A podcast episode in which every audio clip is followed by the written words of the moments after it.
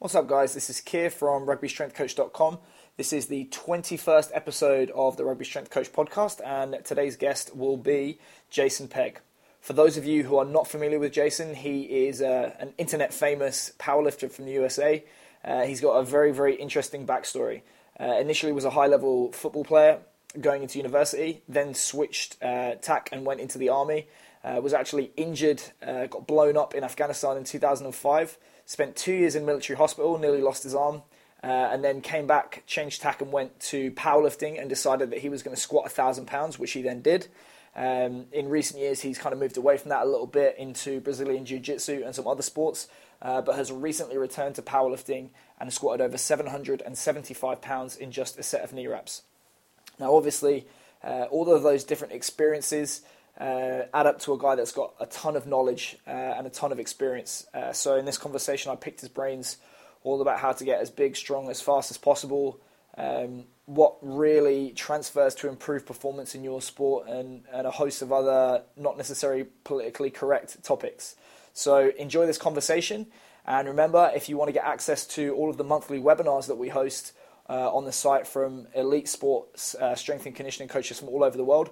Just go to rugbystrengthcoach.com slash members and you'll also be able to get access to the forum that we have there. Again, coaches from all over the world discussing everything to do with strength and conditioning, uh, providing advice, networking opportunities, and so on. Anyway, enjoy. Pegg, how's it going, brother? Wonderful. How are you, sir? I'm awesome. Thank you very much for doing this. Of course. So, explain to people where they where they'll probably know you from. What are you most famous for? Uh, gay porn with Jim Wendler. you are busy friends with Jim Wendler. yeah, we we used to be. Well, we were kind of gay, but not really. Uh, that's how a lot of people would know us. Uh, bear community. Um, otherwise, no, I was a sponsored power lifter with uh, Elite FTS for a long time. Excuse me, coming off a bit of a cold. Uh, yeah, did sponsored powerlifting stuff, put together some good totals with that. Uh, got out of it.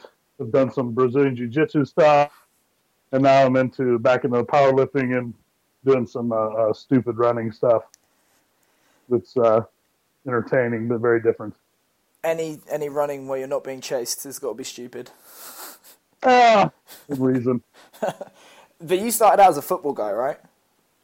Yes, I played. Uh, um, made some uh, uh, like honorable mention All American teams, stuff like that, which are total horseshit in high school. Um, but it was on them, so I'll tell you about it. Um, was a two-year All-State guy. Uh, played in college for a year. Uh, there's a very funny backstory to that that I won't bore you with because it's kind of long but essentially, as an 18 year old, it completely crushed my soul, and I played one season and quit, never again. Um, wish now that I would have stuck with it, but I'm not sorry that I didn't. What was what was it about the experience that put you off? Um, essentially, uh, was very heavily recruited uh, by some top top flight programs, and uh, went to a football camp over the summer. Uh, injured myself uh, pretty severe uh, fractures in my lower back at a, a, camp. And because of that, a lot of the offers went away. You know, they don't want to, uh, programs don't want to waste a scholarship on a guy that uh, may never practice a single down, you know, let alone do anything fruitful. Yeah. So it was, uh, I went from, uh, I verbally committed to the University of Wisconsin to play. Uh, and ended up at Ball State University. Uh, at the end of that season, and this probably this won't mean much to you, but uh, uh, University of Wisconsin finished top five in the country. Uh, were Rose Bowl champions.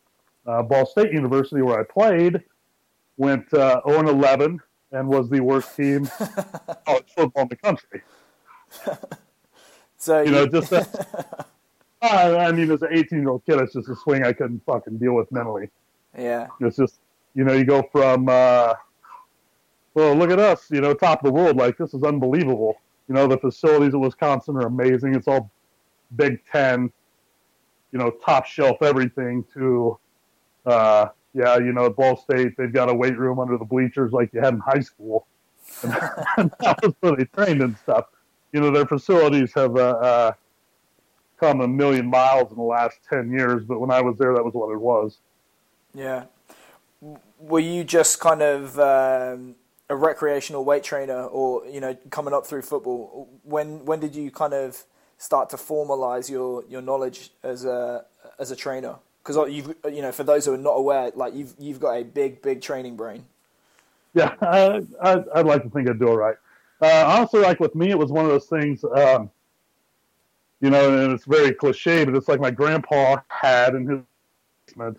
You know, he was the only guy that I knew that trained, but he had those old ass, uh, like sand and plastic weights from Sears with a little weight bench, you know, like that. And I was always see like him downstairs, you know, and all he did was like bench and curls and leg extensions. That's what you need. Was, well, I mean, it was, you know, he's an old ass man. You know, like he did that and ran, and he was like, just like, God, he's jacked. And you know, you go down, you see the bodybuilding magazines, and oh yeah, I can get this big just like this dude eating this protein, and yeah, you know, just a, a standard party line for that stuff, if you will. And then just uh, um, just uh, uh, found out I had a bit of a knack for it as time went. Yeah. And just, I mean, like anything else that you're into, I was into it. I was good at it, but I was into it as well. You know, the the mental side of it, rather than just the ooh, me strong, me lift weight. You know, it's not just a, uh, the meathead that you picture, and it just kind of uh, went from there for me. So, did you continue to lift uh, when you when you joined the army, or did it was it that kind of out the window and it was just like PT through kind of selection and everything? Uh, um, it was definitely you know definitely lifted when I was in the army. Basic training, you don't you can't lift at all. That's what was off there. They had like prison weights or legitimately like coffee cans with a piece of rebar, you know, concrete. I'm not kidding. I mean, it was like a prison yard. Um, after that, you know, it was like I was lifting weights. It was because this was in 2002, 2003 stuff in uh, uh, Afghanistan, Iraq is going on, and it's one of those like Jesus, you're gonna have to carry all sorts of shit up and down these mountains. It was always uh, um, always wanted to get stronger, but it was always to improve my abilities as a soldier and not to uh, uh, hit any sort of total. Yeah, and which which tour of Afghanistan was it that you, you ended up getting injured? Uh, I was in uh, 2005, the second one I did. And um, would you mind explaining kind of how, how that happened and, and, and what uh, happened? yeah, it was. Uh, um, excuse me, I'm sorry but I was an infantry guy, and we were doing security for. Um, they have a, a, civil affairs and medical guys that go out, and they called them uh, medical civil action program is what it was called. But essentially, the uh, they'd go out and talk to village elders, and you know have little aid stations set up, almost like a, a urgent care clinic. Bring your kid in, and those teeth are bad. Okay, they'll fly him off. He gets seen by a dentist They've got vets there that'll deal with your wildlife. You know, cow's sick. Oh, the vet will look at it. We were doing security for those because they were out. You know, it wasn't like, a, hey, come to us. We go to you. Mm-hmm. We've been doing that for a, uh, a couple days, a week maybe. I don't, I don't remember exactly at this point. Um, it was funny because they'd actually set it up at a, a school that um, you know the United States had paid to get built, and then fuck, the Taliban blew the fucking school up. but they just, like, they just blew like two walls off of it. Yeah. Like just, like hand grenaded it an RPG'd it and like, yeah, it's good. Uh, I don't know. Some sort of significance I'm not aware of, I guess. But, uh, you know, so they'd had some activity in the area and stuff like that. Well, anyway, we'd finished up there, ended up spending the night, and then we're rolling out the next morning to go back. And on the way out, uh, IED went off. Was two uh, 107 millimeter rockets that uh, jacked my left arm up pretty good. Wow. So is it right you, you got airlifted away? Yeah. Yeah. funny story. I was, uh, um, it's, that part's really hazy to me. It was funny. I talked to some of my buddies afterwards because the medic came. So it was a really funny story about that.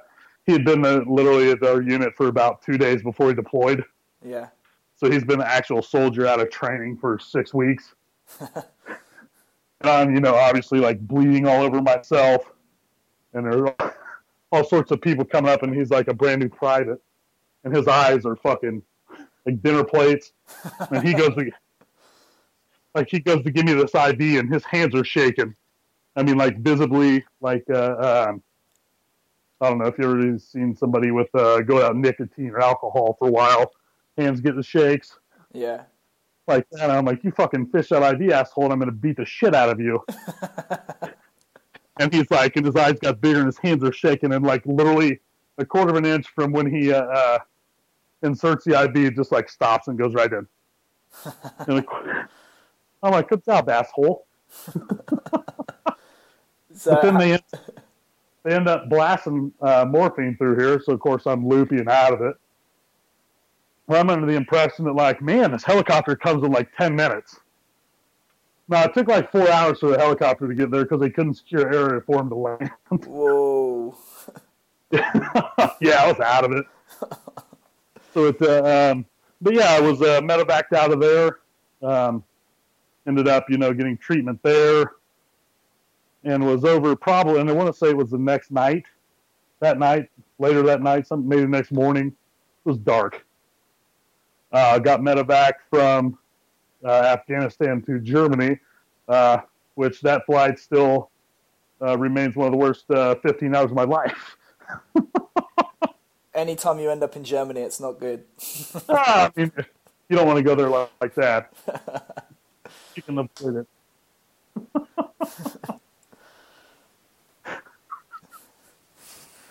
yeah, it was. Uh, um, I mean, it was just awful. Like I had literally was myself, the guy driving, uh, he was pretty severely injured, lost an eye. But uh, um, it was like, you know, I've got three broken bones in my arm, and they're just blasting me with morphine. So it's like I'm completely unconscious, and I wake up and my arm is just like, I'm just like, oh God, this is awful. You know, it's it's completely laid open from elbow to wrist. Wow. flights, there's turbulence, stuff like that. It's like I wake up and I'm like, oh my God this is the worst pain ever. And then this uh, was like a full bird colonel reaches over and just whoo, pushes in the morphine. And I'm unconscious again for four more hours. yeah, it sucked bad. and how long were you in Germany before before you went to the States? Uh, three or four days. Okay. They had for for most of them, Germany was just uh, uh, the flight across the Atlantic. I guess is fairly long. Mm. My understanding. Um, just the way they have to go about it, I, am not sure. But um, essentially, they stop in Germany to make sure that you're stable enough to survive the flight from Germany to, uh, I don't remember what airfield it is, Dover maybe. Mm. They're they're close to DC. But that's what I, I think it was there three or four days. And you know they've got all these liaisons that come in, and I'm just hammered on all sorts of narcotics. I have no idea what's going on. Yeah. and from there, you went to military hospital, right? Because I think I remember you telling me once that you were in hospital for two years. I was there for uh, um, just over 18 months. Whoa. Total. Yeah, I spent uh, uh, almost three months as an inpatient total, and then just uh, time on the post, in and out, in and out every day. And is that for for surgeries as, as well as rehab, or just rehab?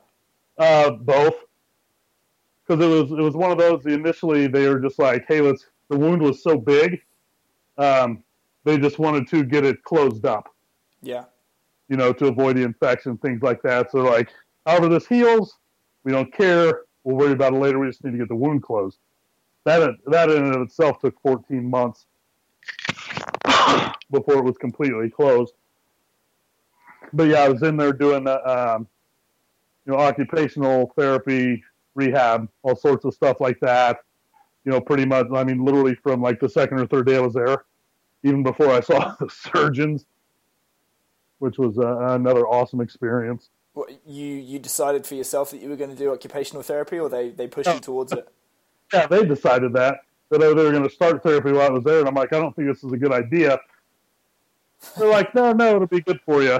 So, uh, um, like, I'm not kidding. Like, literally, like two minutes into it, they've got a, a lieutenant, you know, a woman down there, and she's a proud five foot four and weighs about 35 pounds. And she's trying to manipulate my arm and get me to do all this grip shit. and I'm like, yo, it's not good. It's not going well. And I was like, I'm done here. That's what the story was relayed back. Never remember it. Apparently, I said, I'm done here. Barfed all over this woman and then passed out from the pain. And that's one way to demonstrate that you're done. yeah, but uh, uh, I don't know. And But that was um, the. I'm sorry. when when did you kind of start training again in the gym, or was it was that a long time before you did? Um, to be honest, man, I can't remember specifically. Um, I tried, uh, you know, doing some stuff almost as soon as I had, was released. The, the, my first stint as an inpatient was a month and a half, 46 days. Yeah. Um, over the course of those 46 days, due to just the uh, drugs, you know, the, the narcotics that just murder your appetite, you know, things like that, I lost 70 pounds, 75 pounds. Whoa. From from what weight? I went from like 310 to like uh, 240, 235, 240. I don't remember exactly. So you were uh, you were three ten as a soldier.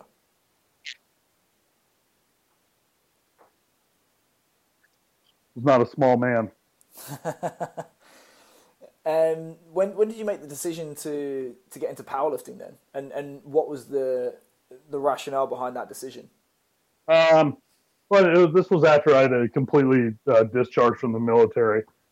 Um, you know, I'd followed a lot of stuff um, as I was in, you know, from West Side, Louie Simmons, you know, Elite FTS was picking up. So I read a lot of the stuff that they had published. You know, it was back when they had good authors on there. Uh, you know, actually put out good training information. I read that stuff and was the easiest way for me to get stronger that I found was doing that. You know, uh, it, was, it was essentially Westside style training, if you will. But it was, like I said, it was geared around the PT and stuff like that. Um, you know, intensities and things I'd ramp up and down depending on the recovery, training, you know, like military training, things like that. Um, there was a, uh, there were some guys, a guy I actually grew up with, Matt Wenning, who I'm sure you're familiar with. Mhm. Uh, yeah, he grew up 10 minutes down the street from me. And, you know, he was actually had a, was a, running a power, a Ball State University powerlifting team, which is in where I was originally from. Was, Yeah. You know, it was a, a local school to where I grew up. Um, you know, I was going to go back to school there because I was out of the army. It was like, hey, I want to get down on this. And um, he's like, okay. so just, you know, it was something to where I could be competitive personally, but it's like, you know, I'm I'm pretty assed up. Like I can't swing a bat or, you know, dribble a basketball, things like that. Uh, you know, so it was one of those that like I can do this and it's not, uh, uh, you know, hugely limiting to me physically. Yeah. You know, I wasn't worried about it because yeah, I can't bench, but I don't care about that anyway, so it didn't matter. Yeah. You know, yeah, I can't swing a, uh, you know, I can't swing a softball bat or you know use a glove, so I'm not really really good to anybody as a softball player. You know, yeah. things like that. So just uh, um, powerlifting was the uh, uh, I don't know about easiest, but probably more so the more logical way for me to go and still do something that involved physical activity. Um, was was it around that time that you, you developed that goal for uh, squatting a thousand pounds? Because that's when I first became aware of you when you, you posted on Elite FTS. I think your log was called "The Quest for a Thousand Pounds." Yeah, um, you know, but behind that it was funny. I'd known Jim, uh, where he was still with the company. Um, had known Jim and just talked about some stuff, and apparently he had, at some point, relayed my story to Dave. And they're always, you know, looking for different things in their logs, you know, to attract, because the, the clicks come from the logs, you know. Um, training logs attract people to the site, and they look around and buy things. You know, does that make sense to you? Oh yeah, yeah, like that's why he has the logs is to get traffic to the site. Um, you know, he thought that I'd had a good story, and asked me if I wanted to do it. You know, I'd squatted like I don't fucking remember at this point what it was, like 920 maybe, 900 something.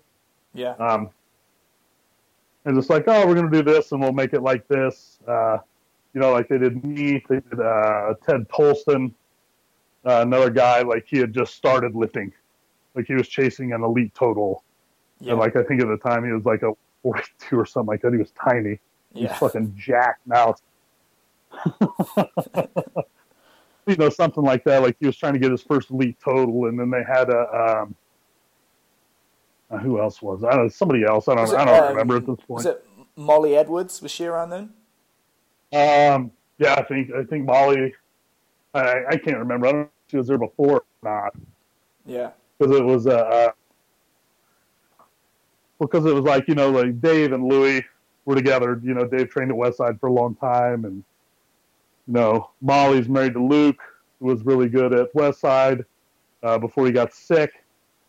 You know, so I don't, I, I, I can't remember if she was there or not when she was there. I know she was at some point. I just don't remember when. Yeah. And were you uh, training at Westside pretty much from, from the moment you started to get serious about powerlifting and, and go towards that thousand pound total? I trained at Westside two times in my life. Oh, okay. I thought you trained it there for a long period. No, no, I, I knew a lot of guys that trained there. Um, I actually trained for a long time. I trained uh, I trained with Chuck Vogelpohl, who everybody knows. Um, I should say, guys that follow powerlifting are aware that Chuck uh, essentially made Westside, you know, famous. Just uh, um, they they had a ton of strong guys, but Chuck was kind of that personality that just uh, uh, kind of like attract people. Like, what the fuck is going on here? yeah. you know, he was, I'm just saying he was doing stuff weight wise, you know, long before, like, you know, um, thousand pound squat at 220 is still very, very impressive. Yeah. But, but when he did it, like the next biggest squat at 220 was like 800, something like that. Like he's just head and shoulder, like very, very he's raised the bar. You know what I mean? Yeah. Um, yeah. So when I actually uh, uh, moved from Muncie to Columbus for some work, and started training with Chuck and a bunch of uh, his guys over at the uh, Danny place, uh, Lexington Extreme. Mhm. Chuck had left Westside and was training over there, and I was training with Chuck and his guys over there. And what were you doing? You know, how was your training before then that had got you up to was it 900 and, and how did things change after that to get you up to that thousand pound barrier that you that you wanted to break? Uh, a lot of it, honestly, started off. Um, this was in the. Bear with me here. The timeline is a little weird. Uh, I was in Muncie training. Uh, we were training at uh, in Muncie with Matt Wenning and those guys doing the Westside stuff. Uh, we were doing getting ready Circa Max stuff for meet. Um, you know, it? I want to say like a month out with my briefs on. I did 900 to a below parallel box, like a legitimate below parallel, not your standard two inches high below parallel, with just my briefs on off a box and just hammered it. And I was like, well, shit, this is awesome. Uh, go to the meet, open it like 850. This is like three weeks later with a suit on now. Um, the, the 900 was just in briefs.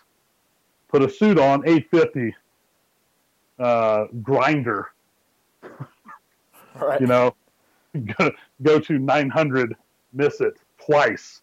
You know, it's like, well, what's going on here? Um, you know, I've, I've put a suit on, taken the box out, and gone absolutely nowhere. Uh, came to the realization that Westside made me an amazing box squatter, but had no carryover for competition lifts. You know, yeah. uh, it was a pretty sweet in the gym, but that was it.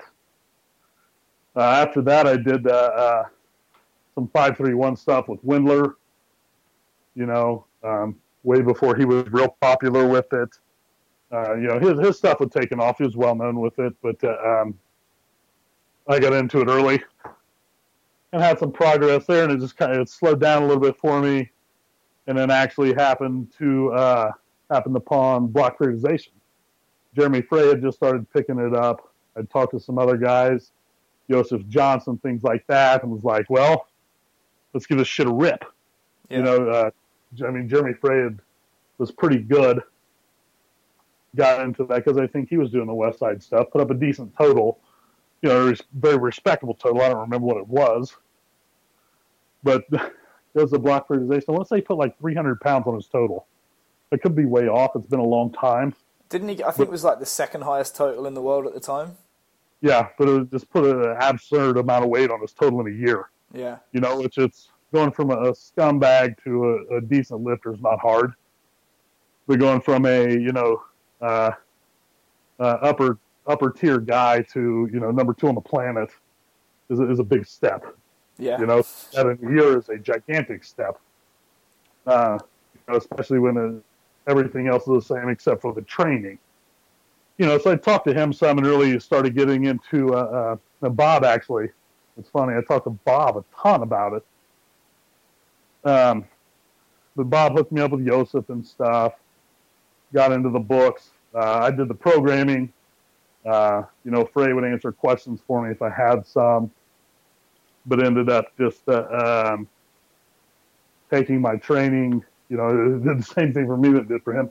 My list just uh, shot up, and that was what got me to the uh, thousand, which I never squat in a meet, but I don't care because it's power. It's a fucking hobby sport anyway. Uh, And it's on video. It's- yeah, it is on video. My mom actually video. You should have seen her face. Because we were we were finishing up training, and she was coming in to do some training. I'm like, "Hey, you don't look busy. Hold this camera." She's like, "Oh my god, are you gonna lift that?" I'm like, "No, mom. I just want you. Yes, let me lift it."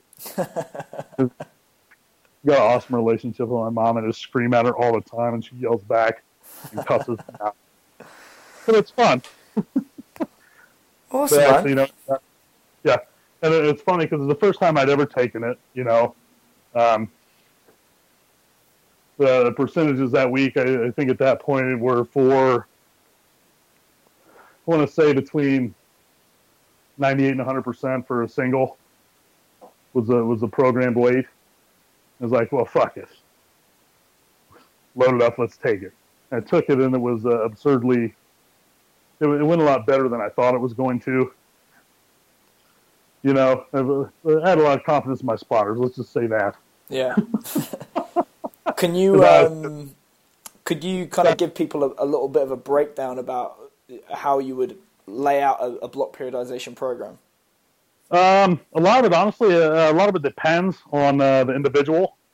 Um, for for lifting, dude, it's it's ridiculously easy Yeah. because you don't have to train for anything else. Like literally, that's it. Yeah. You know, Three movements. Yeah, exactly. Um, you know, so a lot of it, like starting out, depending on, uh, say it's a standard lifter. Uh, I like to use percentages. Sometimes RPEs with more advanced guys, but a lot of guys don't understand it. Like they can't gauge it. Mm. Um, you know, because the RP, if I tell you an RP of seven, you have an idea roughly, you know, what three reps left is like. A guy that's not familiar with it, hasn't been using it for a while, um, wants to do 35 reps, you know, and the last two are grinders. He's like, yeah, I probably have three more. so use uh, for the main list, but like in a accumulate, I do it like Issurin does. You know, you use accumulation, transmutation, and uh, uh, realization blocks. And I, I've changed a lot now how I do things. Mhm. Um, but assuming you have just a lifter that's in okay shape, you know, because uh, um, recovery on it's huge. You know, the, the, that's what makes it more than anything. You have you, one thing I found out, you have to be in shape to get strong. In terms You know, of, of work capacity. Yeah, work capacity and just you know, it will push your recovery abilities up. Um, but you know, just like it's, if, if you notice now, I don't know if you've noticed or not, uh, you don't have super fucking fat powerlifters anymore. Nah. you know. But uh, five or six years ago, seven years ago, when you had, uh, uh, you know, geared lifting was real big, and they started doing the pro am meets, you know, the uh, the WPO stuff like that. You had super heavyweights that were, uh, I think Jeff Frank weighed 500 pounds. You know what I mean? Yeah. Bolton's like 380 at six three, stuff like that. You know, the gigantic guy, and they're ridiculously strong, but they're fat as shit. Yeah. You don't have that anymore. And I think a lot of you know, those guys are like, oh yeah, I'm in a little bit better shape. I can train more now. Um, you know, so that's what. What's what, but the, that's what the accumulation block is for: is to get strong, or to get in shape. Excuse me. Mhm. You know, it literally prepares your body for the work that comes because 90% of the gains you're going to get on the, the uh, powerlifting cycle for it are going to come in the transmutation block. Which is where you, you kind of intensify the load, narrow the number Yeah, of exercises that you're performing, and kind of build on that foundation that you've developed in the accumulation, right? Yes, they become a, a, a much more specific. Um, you know, accumulation block. It's literally just general exercises. Uh, I tell guys, uh, especially because of the distance guys I do when I do stuff online, um, I try and make it a lot of dumbbell or body weight stuff. Mhm. Uh, just just because most guys uh, tend to go full retard with a barbell in their hand. well, they just they they have a very hard time uh, self-regulating, if you will Yeah. you know they can't see that uh, um, they can't see that you know oh well i'm going to do this for you know 60 reps total well shit you know i can do this much you know that, that it's more about the uh, you know the, the work being done and not the weight on the bar Yeah. you know which a lot of times dumbbells will tend to limit unless guys have real bad uh, uh, um, symmetrical issues things like that a left side real way bigger than the right uh, something like that, you know, bad tricep or something like that. And guys like that, I'll have them use barbells. Mm. Um, so most of the time, it's like dumbbell work or just body weight work. It's a lot of uh, uh, prehab stuff because you want to go into it healthy. You know, you're going to be you're going to be tired, you know, worn out, but you're you're going to be healthy when you go into it. You know, you Yeah. have the joints and pains. There's nothing. There's no loading that's that heavy. You know, some of the some of the volume for it is uh, uh, ridiculously high. The first few weeks, depending on where you start at. But uh, you know, it's you get guys in that, and it's literally it's a uh, the the main exercises: your squat, your bench, and your deadlift. Um, you'll weight the percentages up over four to six weeks. From you know, I'll usually start at like fifty or fifty-five percent, up to you know seventies the ceiling. You don't have to get that high, but that's where it's at, and that's all that's for is to uh, maintain technique. It's literally it's technique work on your main lifts Yep. the loads are light, the rest periods are short. It's to, you know, just make sure that you can maintain proficiency at performing the lift. You're not going to get stronger, you know, squatting at 50% for sets of six, you know, barring a, an insane amount of drugs anyway. Um, you know, so it's just, yeah, you, you know, the accumulation block, basic exercises, you know, uh, um, general you know, rehab stuff just to, you know, for the knees, hips, shoulders, elbows, just to make sure that you're ready to go for a transmutation block. Yep. And then what kind of percentages are you dealing with in that uh, transmutation block? Are you, are you working up to 100 over that block, or is it as high No, as you, no. you, you need to go kind of thing? Um, actually, in that block, most of the time, um, we'll get into the RPEs. Uh, main work, squat, bench, deadlift are still percentage based. Um, you know, as the, the uh, uh, percentages go up, obviously the volume goes down, uh, but they'll run from 75% to 89 Mhm. around there. A lot of it depends. You know, uh, 89% for a guy that squats 800 is a lot there's a huge difference going 89 to 92 percent versus a guy that squats 500 you know Yeah. 85 or you know somewhere it's not as big a deal. Um, for the main stuff and then we'll do a, a specialized developmental lifts uh, variations of the main lift. Uh, i've been going opposites with that. Um, this is something i picked up from jeremy frey. He's like do it like this. Cool beans i still use it and has worked amazingly well for me and the guys that I use it with. Um, essentially, what it is is you know you do your squat work, work up to whatever percentage you know volume is called for, and then you'll do a deadlift accessory exercise, um, rack pulls, for example. Yeah. You know, work up to a certain RPE for uh, a certain amount of working reps. You know, so if it calls for a RPE of eight for 20 reps, you know, that's what you'll, that's what your sets will be. You know, you can work up, but it doesn't count. Yeah. do your 20 reps at your RPE of eight and then go on to the next exercise, which is usually another variation of the main lift. Um, you know, so a lot of it would depend like, uh, uh, you go like a standard barbell squat and a rack pull, and then you may do like a, uh, um, you know, like a high bar pause squat or a squat with chains, you know, accommodating resistance, things like that, depending on how you feel about those. Um, I always thought chains are cool, bands are stupid unless you're a terrible athlete, and then they're good for you. Um, but that's what the, uh, like that, and the accessory work drops off a lot. You know, usually like lat, upper back type work, Mhm. then abdominal work, just to help you know make sure stabilize loads. and that would uh, uh, essentially run from there. Uh, that's usually like three weeks, three or four weeks, depending on how it goes. Um, a lot of it's based on recoveries. You know, if you're because you're going to get some fatigue from the work, obviously. Uh, it's designed to fatigue you, but like I said, it, it makes you really strong. Um, the important you get to the point where you tiptoe the threshold between, you know, just enough and too much training.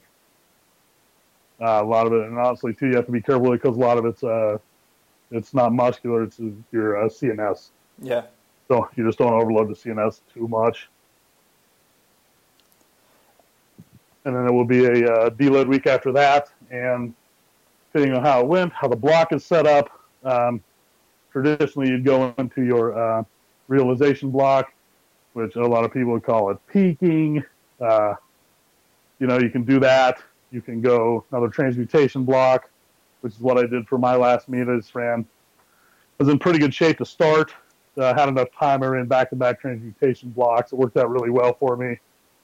Um, for the squat, anyway, I hurt myself pretty bad. So that's neither here nor there. Yeah. But then, uh, I mean, you, you know, and, and you can literally just cycle these blocks in and out as your time and, and training, you know, see fit, which is what I like about it. And with that uh, realization block, is the idea there that you're basically just stripping everything right back to get rid of any residual fatigue and try and yeah realize adaptation from the previous blocks? Yeah, absolutely. It's, I mean, it's, a, it's literally, it is what it says. You are trying to realize, just, as you said, realize the adaptations you've made in the previous block. Yeah. You know, um, the volumes are very low. Uh, the intensities are high, but the volume is low enough that you can complete recoveries between sessions. Um, you know, the accessory work is very minimal 20, 30 reps total per training session. You know, uh, you do some cardiac work just to help with uh, uh, lactate clearance, stuff like that, but it, it um, that's for anybody. And then, uh, um, you know, like that, but yeah, that's what it is. I mean, the, the bands are gone, the chains are gone, the silly bars, random exercises. Literally squat one day, bench, deadlift, and then if you're going to do a fourth session for the week, a very, very uh, deloaded bench session. Yeah. You know, literally like a uh, roughly a quarter of the, the weight and the volume they used in the initial bench session, roughly. Cool. But it's uh, very nice. It's worked out very well for me. I've had guys that have had some very, very good success on it. Um, I think you were doing well with it until your back exploded again. The chocolate back. That's. Uh, But, uh, I, I know your opinions about the, the English National Health Service. I, just don't understand it at all. I mean, it's, it's good that everybody gets treatment, but uh, you know, you gotta. Oh, you've got a broken arm. Cool. Come back in six weeks. Well, you know, you pay a little bit more money here, but it's like, oh yeah. By the time you go get your X-rays done, I'm halfway through the healing process. You've got to get your shit rebroken and done surgically. political. uh, um, with the training stuff, like you've obviously block periodizations work really, really well for you. You've alluded to what what you think about it worked well for you, and kind of yeah. said you've alluded to the problems with with Westside. Why is it you think Westside has such a good reputation? And if it's warranted, what is the stuff that they do well, and what is the stuff that they don't do well at Westside?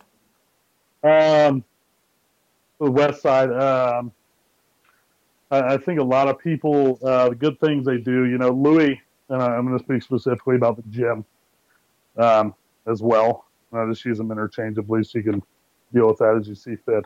Mm. But Louie was really the first guy to bring, um, you know, the, the Russian Eastern Bloc stuff to American training. You know, like like Dr. Yessis has been doing stuff forever. Uh, it's always been very niche. You know, he wasn't well known. Louie Simmons is kind of what made it known, if yeah. you will. Um, so you know, he brought that out. You know, at least got people interested. Like, who the who are these fucking Russian people this dude's talking about? Yeah. You know, because his guy, like I was talking about with Chuck Vogelpohl earlier, you know, he's taken at that point, you know, because um, now he just gets guys with huge totals because they want to train at Westside. Um, you know, at that time he was, t- I mean, Dave Tate was a nobody. You know what I mean? Mm. Decently strong dude, but it wasn't like he was a, a world-renowned powerlifter. Same with Chuck Vogelpohl, he's a correctional officer. I like to lift weights. You know what I mean? Yeah. So coming here and you know, I mean, you've seen what happened with Chuck now, but he, you know, he used to take dudes off the street and just turn them into fucking monsters. And I think that kind of helped, you know, the reputation of the gym. Um, I think, you know, for new guys, a lot of it um, seems anymore, especially guys take everything they read very, very literally. Yeah. You know, so, so we would always talk about, you know, Powerlifting USA, he would always talk about dynamic effort work and how it was technique work. You know, so it's uh, um, got a lot of guys who are doing it. Um, you know, they're focusing on the technique of their main lifts, completely bastardizing, you know, the dynamic effort stuff, but they're still focusing on the technique.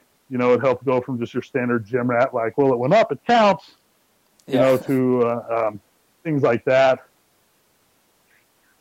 Uh, you know, at the same time, he, uh, I think he took, you know, knowing what I know now, and honestly, I can't remember specifics off the top of my head, but just a lot of things he kind of took way out of proportion as far as things go. Um, you know, like he talked about uh, at one point, you know, United States Olympic lifters need to use Westside to, to win Olympic medals.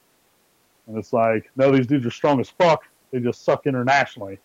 You know, and I have no idea why. I don't, I don't follow Olympic lifting. You know, I think it's cool. Um, that being said, I've never had a, a, more than a passing interest in it. You know, we did cleans and stuff like that as uh, athletes. You know, but that was, was where like it wasn't. Uh, um, you know, I, I, couldn't tell you two guys. You know, I couldn't tell you two guys that have world records right now in Olympic lifting. Yeah, it, it's just one of those. It's, it's outside of my like Olympic lifting was a tool. It was never a, uh, an ends, you know, a, a end state for me. So it didn't matter. I didn't care. Yeah. I know it sounds terrible, but that's the way it is for me. Um, you know, I'm at the point now where I think Olympic lifting is stupid for athletes. I'll say that to anybody. um, that gets me into trouble when I say it. oh, that's what I mean. But you know, you your your your job level you're coaching at and the level I'm coaching at are slightly different as well. But I just think that the uh, um, the risk reward with it is atrocious. Um, you know, most guys don't have the shoulder mobility or wrist mobility to clean and snatch. They don't need it. you know, um, Olympic lifter mobility and a healthy athlete mobility are not necessarily one to one. Yeah. Uh, you know, at the same time, the Olympic lifts to, to become good at them are absurdly technical. You know, yeah. um, see, you watch it on watch the Olympics on television, and they're talking about really a guy that's uh, uh, doing a snatch for the silver medal in the Olympics, and they're talking about his technique breaking during the lift. It's like, yeah, this is a, this is ridiculous. You know, um, you spend your time getting better at your chosen sport or recovering rather than trying to learn how to clean and add five pounds to your clean, you know, rather than, does that make sense to you?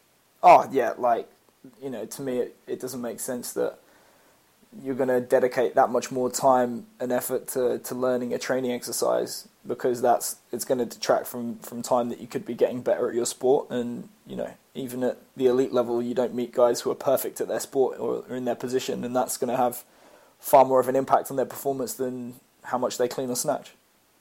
Exactly. Uh, it's funny this goes back to uh, um, I actually think you were there for this. You were around um, one year at the uh, uh the Mayo seminar, I sat down with Bob and Cal Dietz and drank a ton of whiskey and, and, argued with Cal Dietz for probably two hours. It was it was over um, my shoulder. I was in the booth next to you, but I could I could see Cal's face the whole time. Yeah, but I mean, it's, it's one of those things, and it's, it's unfortunate Bob's dead because he'd tell you I won that argument. He, he um, yeah, he did. Yeah. yeah, uh, you know, for you guys that don't know, that are listening, that don't know who Cal Dietz is, look him up his track record is amazing. Uh, all sorts of you know conference championships, national championships, and tons of sports. He puts uh, guys in the NHL every year. You know, uh, uh, it's a big deal here for American football. You know, I'm going to be a football strength conditioning coach. Well, he does everything but football, and just, just slays at it. You know, he's very, very good at what he does. Um, but you know, the, the argument I made with him that I think a lot of people lose sight of is that in the weight room, you know, for athletes, lifting weights is just GPP. There's no need to, you know, so long as your guys are lifting safely, you know, with decent technique. Uh, and much like anything else, you have guys that are very, very technically proficient, and other guys that just kind of uh, miracle their way through it. You know, they're just brutes. Like you know, he's going to do whatever he wants to and not hurt himself versus a guy that becomes very technically proficient and strong that way. Mm. But it's just it's one of those things, you know, a lot of times at certain levels where you're just better off practicing your sport or taking the time to recover rather than say learning to clean and snatch or trying to take your squat from 500 to 600. You know, for a lot of guys, you know, a lot of guys that you coach, uh, um, a 500 pound squat was completely acceptable. Oh, you know, dude, I reckon we've got we had two that could do 500 pounds. yeah, but, but, you know what I mean? Like it's it's a big lift. Yeah. You know, in powerlifting, yeah, 100 pounds is not impressive. You know, it is for a 132 pound woman, but it's you know for guys where all they do is lift weights and take drugs. 500 pound squat is not a big deal. Yeah. You know, for for a guy that can run, you know, uh, sprints for an hour and a half up and down a, a rugby pitch, you know, and still be as effective you know, late late into the game as he is 10 minutes into it, you know, vastly more important than being able to squat 600 yeah. or 500. Well, I think it's kind of like you said. The thing that really crystallized it for me was if you look at the video of, of Usain Bolt lifting in the gym, it's it's a terrible session, and that probably conveys the value of, you know, even for, for high level track and field guys who are talented, the value of, of weight training to to sprinting fast. Like his he does a shitty shitty weight session, but he is technically perfect when he sprints, and he puts the majority of his time and effort in training into sprinting because that's his sport. Yeah, exactly. You know, I, think a lot of guys tend to uh, um, kind of lose focus of that. You know, especially younger guys, uh, guys who train by themselves. Like, oh yeah, um, I mean, this is true. Like the guys I uh, train jujitsu with, got a couple guys that are just demolish themselves in the gym, and they come out and they literally they don't have anything on the mat. Yeah. Like, buddy, you lifted weights for three hours. yeah. You know, I think the, the last training block I was in the gym for three hours for a week and a half. This was my total training time for, you know, four sessions was 90 minutes. so, you know, I mean, you, uh, yeah, I was going to say, like, you mentioned you know, you uh, you got up to to three ten. Was that the heaviest you got up to? Uh, no. The heaviest I've ever been uh, was probably not too long after I got out of the army. I was just uh, um, I was a wreck, awful. uh, was one of those like, oh yeah, just oblivious, like, oh, I'm eating for muscles, and you know, like that. I think at uh, one meet I did, I weighed in at like 331. Yeah. And had looked at some pictures of myself and was like, holy shit, you fat fuck. You look what how you know how much and what did you eat to get up to that body weight i mean was it a conscious effort for, for lifting to, to increase body mass because obviously there are people out there working with rugby athletes some of whom need to get bigger uh, and i'm always curious to to see how people do it because there seems to be a bit of a disconnect between what you hear from sensible dietitians and then the people that actually gain large amounts of weight quickly yeah um I'll tell you this just to kind of you laugh at this. Uh, give you a backstory of the weight. My sophomore year, um, playing football in high school, I weighed 230 pounds. My junior year, um, you know, in between, really hit the weight like I sucked as a sophomore. It was okay, average at best. Um, not awful, but not good.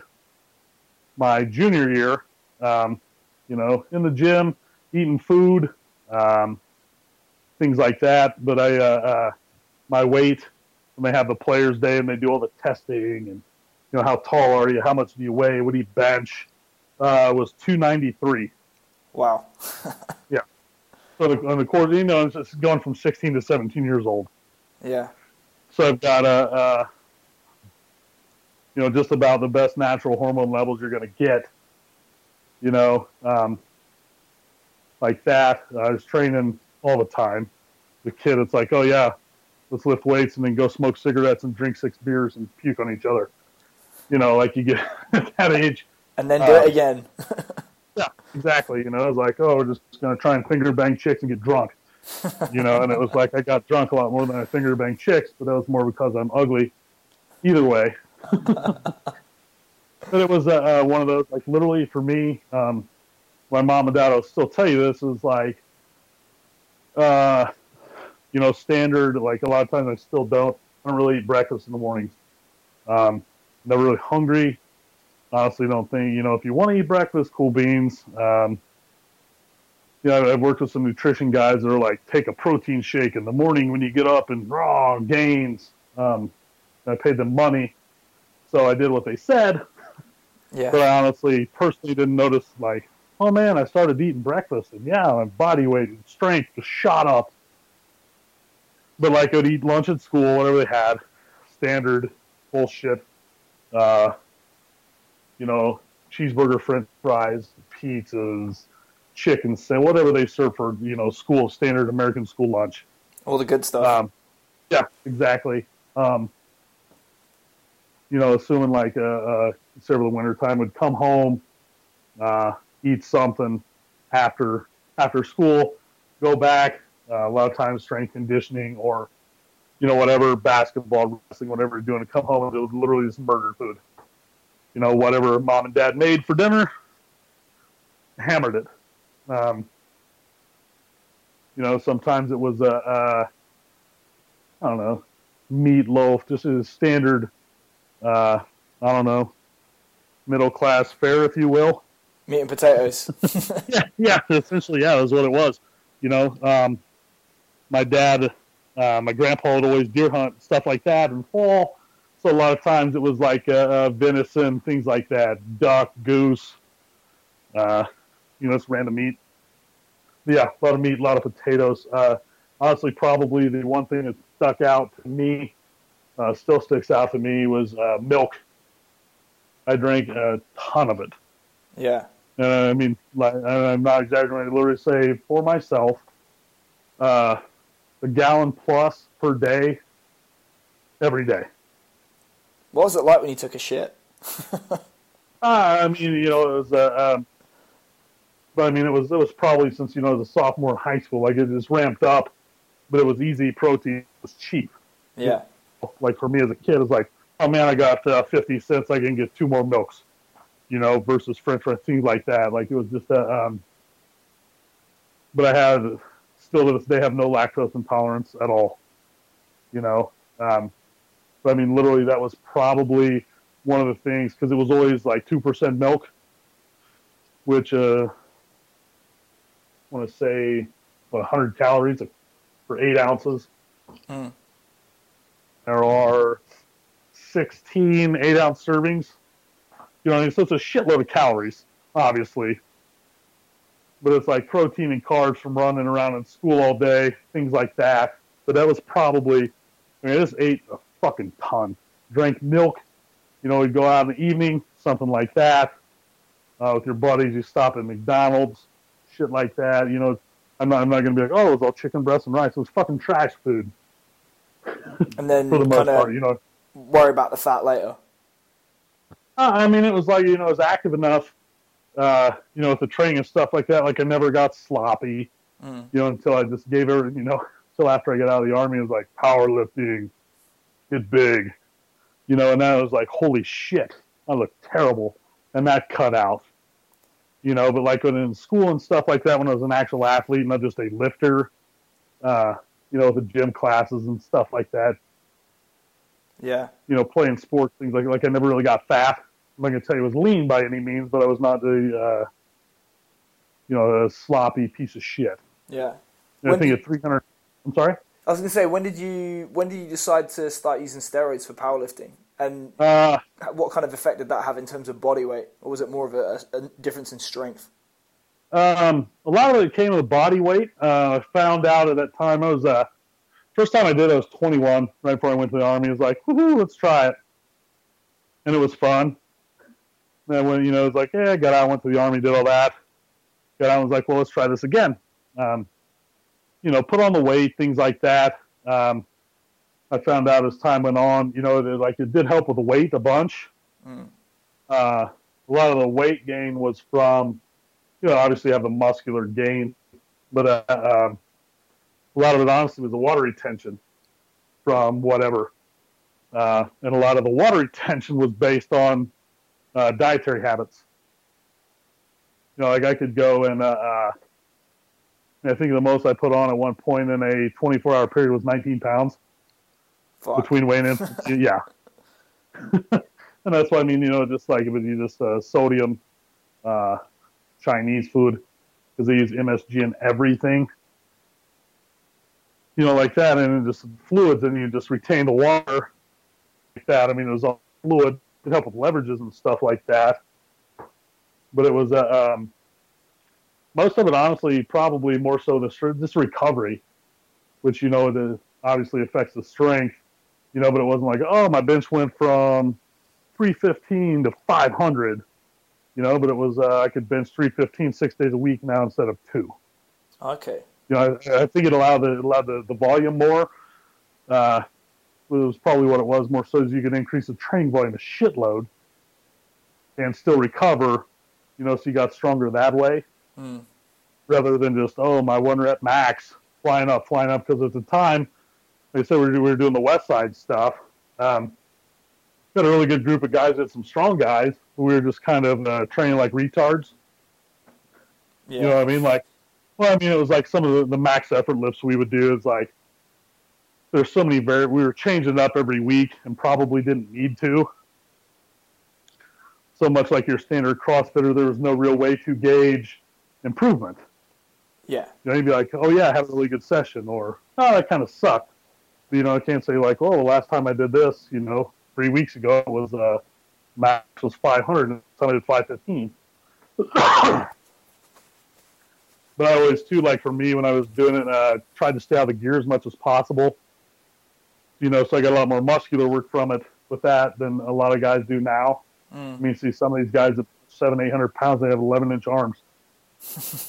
you know, things like, oh, I mean, just, you know, they're they're not weak dudes by any means, but the, the shirts give so much anymore. You know, it's like some of the guys, like uh, um, Brian Carroll, for example, the, the things that they do with the equipment is amazing to me. You know, Brian's a ridiculously strong dude, but I mean, just the the, the pressures are so immense with that gear, I, I can't verbalize it. You know, just the uh, the shit fits tight anyway, and your blood pressure's already elevated, and then you try and squat with it. You know, Yeah. you know, the ability to deal with pressure is very impressive. It was something I never had a problem with, but I think, uh, you know, a lot of guys, a lot on some guys, that's why you'll see them squat a little bit higher in gear. just the pressure. They just can't deal with it. Yeah. Uh, a lot of it too, I just think it kind of binds up in the hip. And of course, when you got that much gear onto it, it's impossible to tell depth. You know what I mean? Look at a guy and you're trying to look through uh, uh, three layers of polyester and a layer of canvas and be like, I think that's where the top of his hip is. was was that what prompted your decision just to go back to regular raw powerlifting when you did your most recent uh, meet? No, uh, that honestly was driven by uh, um, your standard powerlifter in the United States, um, and, and I'm hugely stereotyping, uh, you know, but your standard multiply lifter in the United States is a convicted felon and just a general scumbag. you know what I mean? They're just like, uh, you meet some very good people in powerlifting, but you meet some people where you're like, Jesus Christ, you know, like I wouldn't let that dude in my house if he was a fireman and my shit was burning down. They're just some very uh, uh, unscrupulous people, you know. Um, honestly, from and it's uh, it's bad because I've met some amazing people with it, you know. Um, people I'm very very good friends with now, and a lot of some of them still do multiply powerlifting. Other guys have let it go, but it's you know. that's what I say. There's some very good people in it, but the bad people are enough to where I'm like, fuck like this is just enough for me. My kids are that age. Uh, you know, part of it for me was that I'm divorced. My children, my two sons, live with their mother. Uh, it's about three hours away from me now. Uh, a lot of the multiply guys squat on Saturdays. I have my kids on the weekends. Yeah. Uh, I could no longer justify taking out, you know, Friday night, and then what it would essentially be six hours Friday morning, you know, the training, and then uh, uh between the training and then the travel time to uh, uh, the squat. You know what I mean? Like the time with my kids uh, was more important to me than that, the training. It was one of those like, you know, they're getting to that age too, where it's like they're looking at like, oh, my dad power lifts something, and they're like, oh, that's a dickhead.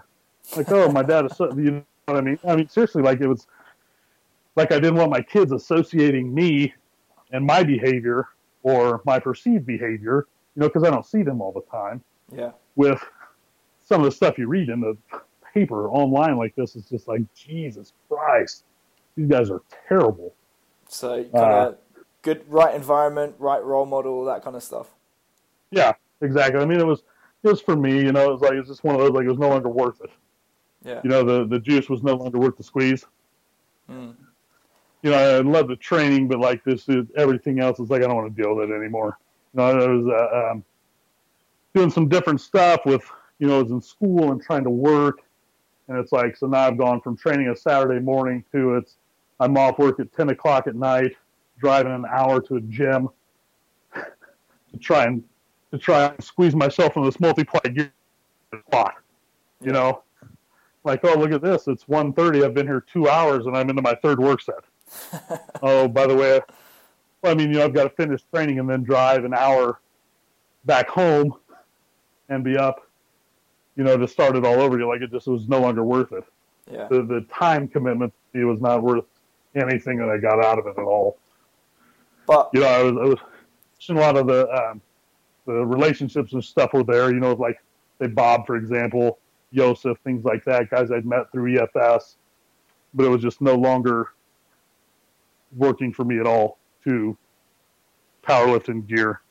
Yeah, but you know, despite that, and obviously not being on drugs now, you you kind of put up numbers that were, is it fair to say, equal to or, or better than than when you had used drugs before? Um. Uh. Yes and no. Um, instead, I'm not completely drug free at this point. I do take. Uh, uh, I'm on hormone replacement therapy. Okay. So I take a, uh, I don't take the injections. I go to a physician, and they use the, the pellets now. I don't know if you're familiar with those at all. I'm, I'm um, not. There's there's not a lot of uh, HRT in rugby. uh, well, I, I, don't know. You got the fucking internet, asshole. but, but essentially, what it is is it's a uh, uh it's pelletized testosterone. Um, it's a, uh, testopel.com. You can read about them if you want to. the science and that. But essentially, you get the pellets inserted, and then you don't do anything for like four or five months. You go back and you get them inserted again. Cool. Very easy. Um, you know, it's funny. It's one of the biggest things. I was taking drugs off. I was always forget to take them. Like, oh shit, I haven't taken any tests in three weeks. Whoops. Yeah, I really believe that. But like you talk to guys, and I'll be completely honest with you. Um, I know for a fact that uh, Mark Bell and Jim Wendler both said the same thing. They just forget to take stuff. yeah. You know, it's, it's nice. Like I don't like I don't have to do the injections. I don't have. Uh, once again, talking about the kids, I don't have you know, even though they're for legitimate pharmaceutical use at this point, I don't have syringes laying around the house. My dad going, "Oh, we have this." For? You know, my kids like, "Hey, Dad, what's this for?" Yeah. You know, you know what I mean. It's a, a 20 minute appointment with the doctor, and I'm done for four months. Good to go. Cool. But uh, um, you know, so I'm not taking drugs, but I'm not drug free. I would not pass the IPF drug test. Yeah. but uh, uh, I'm not supplementing in that sense. No, I mean it was just uh, um, training was much more uh, is different. I'm still experimenting with it. You know, still trying to find the best way to get results for things.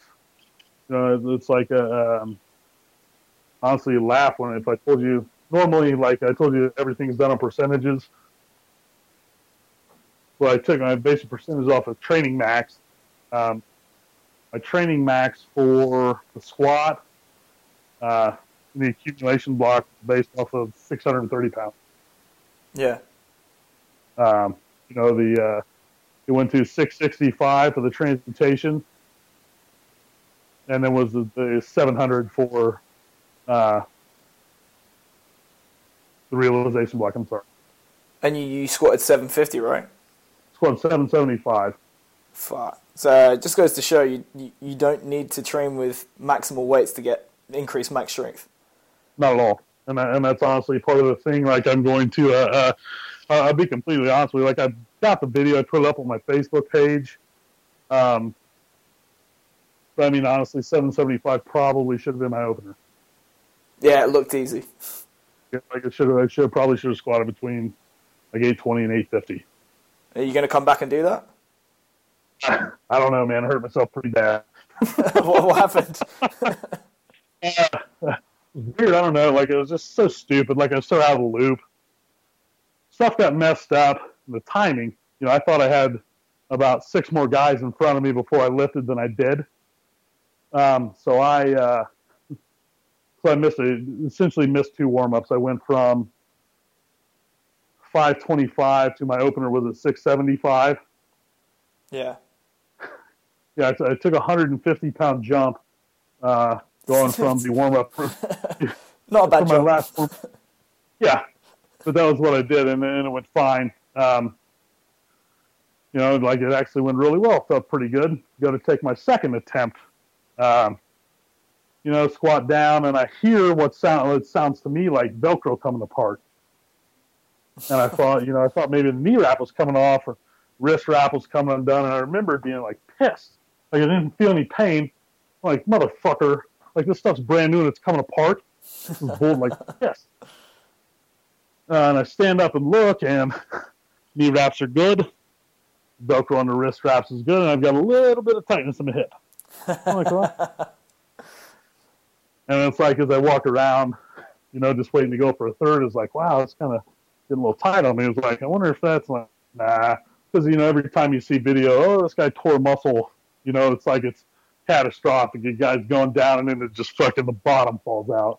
Yeah. You know what I mean? Um, terrible to see, but like that didn't happen. You know, I hammered, I made the lift easily. I'm like, well, that's weird. So I go and it's like it's pretty tight for the third. I was like, well, here we go. Took a third squat and it hurt. Uh, not bad. And it's funny because I told a couple guys after the second squat, I was like, I think I tore something. We're gonna see how it goes. I spent my money. We're gonna ride the ride. Yeah. Third squat went, and it was honestly probably one of the best looking of the three. I thought I cut it really high. I didn't, um, which was cool for me. I could, could not tell depth at all. But anyway, going like a bench, open the bench and it's stupid. I think I did like 200 and it went. I'm like, wow, that's pretty easy. And at this point, my hip's pretty tight. And I'm like, well, it's just because I've been standing around. Take my second bench and miss it horribly. It was bad. Like I took it took it out of rack strong and lowered it, and it looked good. And then it just stopped. The spotters pulled it off me, and because I, I lowered it to my chest, and that was it. It didn't move from there. it was so fucking bad. This is embarrassing. Like, ah, we'll try it though. Um, and then like, you know, we wait and they've got a break between the bench and the deadlift. They're just kind of walking around. Jessica was there with the baby, hanging out. Time to warm up for the deadlifts. I'm warming up. Everything feels fine. Go to pull my opener, and I opened at 675 in the deadlift. My openers were the same for both lifts. Uh, you know, 675, I pull it. The video looked really good. Uh, it felt like death. Like it just felt like my whole hip was tearing off. Yeah. And at that point, I'm like, yeah, something's really messed up here. Um, and then I went to, honestly, man, I can't remember what the second was. It was 725 or 775. I couldn't remember. I had a long conversation with Jessica about it. I was like, because I had told her, I'm like, yeah, I tore something. Then I remember telling her, I'm like, this is pretty fucked up.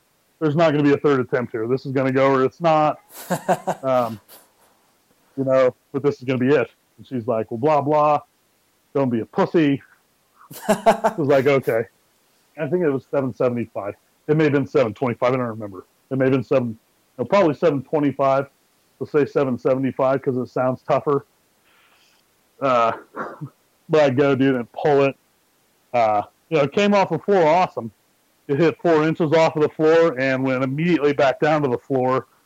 And I felt a level of pain coursing through my body that was uh, not natural. so it was like it started to go gray. Like, oh yeah, this hurts real bad. Unconsciousness is nice. so then it was a. Uh, uh, that was it for that. It's done. Uh, over the next week or so, the little girl's waking up. Hey there, Bethers. Try that. She's watching TV. She's cool. But um, you know, did that uh, over the course of the next week or so. It literally bruised out. Um, ran from my lower back all the way around to my navel, and these are like big, nasty bruises, like deep, dark purples. Ended up bleeding down, uh, you know, the outside of my leg all the way into my calf. I'm like, yeah, pretty sure something's torn there. Maybe. Um, yeah. At this point, I think honestly, if I had to guess, um, I need to go to the doctor for it. I just haven't yet. Uh, but I guess it's a torn abdominal at TFL because they both hurt like shit all the time. yeah. Yeah. The course of, uh, I'll admit, the course of action I'm taking with it right now is not the best. with the other stuff I got going on, you know, I just uh, started a new job. You know, I can't really be like, hey guys, to take six weeks off, and I've been at it for two days. Need six weeks off. I got to get this surgery. so I'm just uh, uh, trying to keep the intensities down uh, with the running and the lifting at the gym, so the pain is manageable. Awesome, man. So, um, where can people find you online? Have you still got a website? I don't. Um, I, have just been the, the, the, way things have been. I've been so busy with it that rather than uh, you know put out content once every four months, I just uh, uh, turn the site off. Uh, right now, I write, um, do some stuff. Obviously, Facebook, Instagram. Uh, I do stuff for 1020 uh, Life. You're familiar with them? Mm-hmm. Uh, PowerActStrength.com. It's uh, Brian Carroll's website. Got a bunch of really strong dudes that lift and train there. They keep training logs. Uh, a lot of good articles and stuff like that. Uh, it's cool because they're actually written by guys that uh, have done things. Uh, this is where I give you my shameless plug. You're going to deal with this. uh, but like uh, uh, Scott Paul writes for the site. Uh, very, very uh, record as a CrossFit coach. Uh, four years in the NFL. Played college football. Runs his own facility now.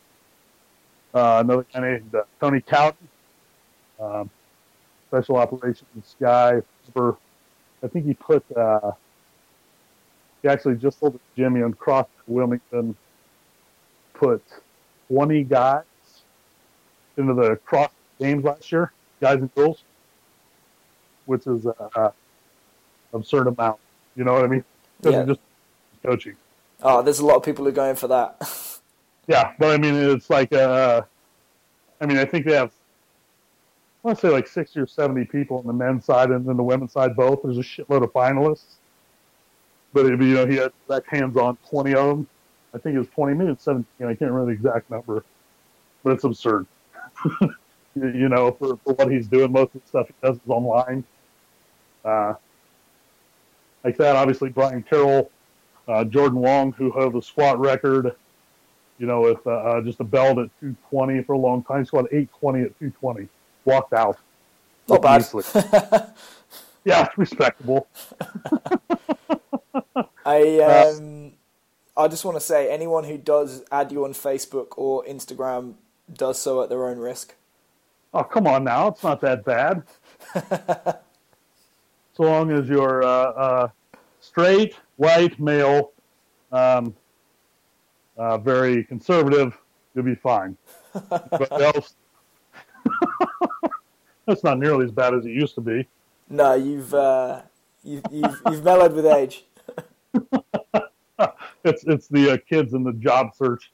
Yeah. Or I'm more worried about somebody like, oh, let's look at your Facebook and see what you got going. Oh shit, is he serious right now? I yeah, can, we're good. I can relate to that a little bit. um, Dude. Yes. Thank you. Uh, thank you very much for doing this, brother. I appreciate it. You have me. I would like to add one thing, if add I may. It. Please do. Thanks for listening. For the guys you're programming, the biggest thing you can do to impact your programming and your athletes' results right now, two words for you training residuals. Find out what they are, find out how to use them. Your programming through the roof. I promise. Nobody does it, and it's the biggest thing everybody's missing. Is is that the, the residuals that I think you're talking about from uh, that Issurin talks about in block periodization? Yes. I, I use them a little bit in mine. they're, they're uh, uh, yeah, look where your guys are at too. You know what I mean? Look at the level you're coaching at. Most of your guys don't use them, and they are, uh, I don't want to say they're setting their guys up for failure, but they're not giving uh, uh, not getting the best results you can well, with the stuff. I'll uh, just on that topic. Guess uh, what was the highest percentage of one RM that our guys worked on during the World Cup? During, with the exception of one week, the highest they went was uh, forty percent of one RM. That's good. That's all oh, you need, dude. They, they, they, like the other teams are putting up videos of like, oh, this guy hit a uh, a PB in the squat this week, and I was just like, so fucking what? Never mind. That's cool. You guys didn't make it out of pool play. Sweet video though, bro. anyway, I'm I'm patting myself on the back. Let's uh, let's wind it up, man. Thanks very much. Yes, thank you, sir. Thank you.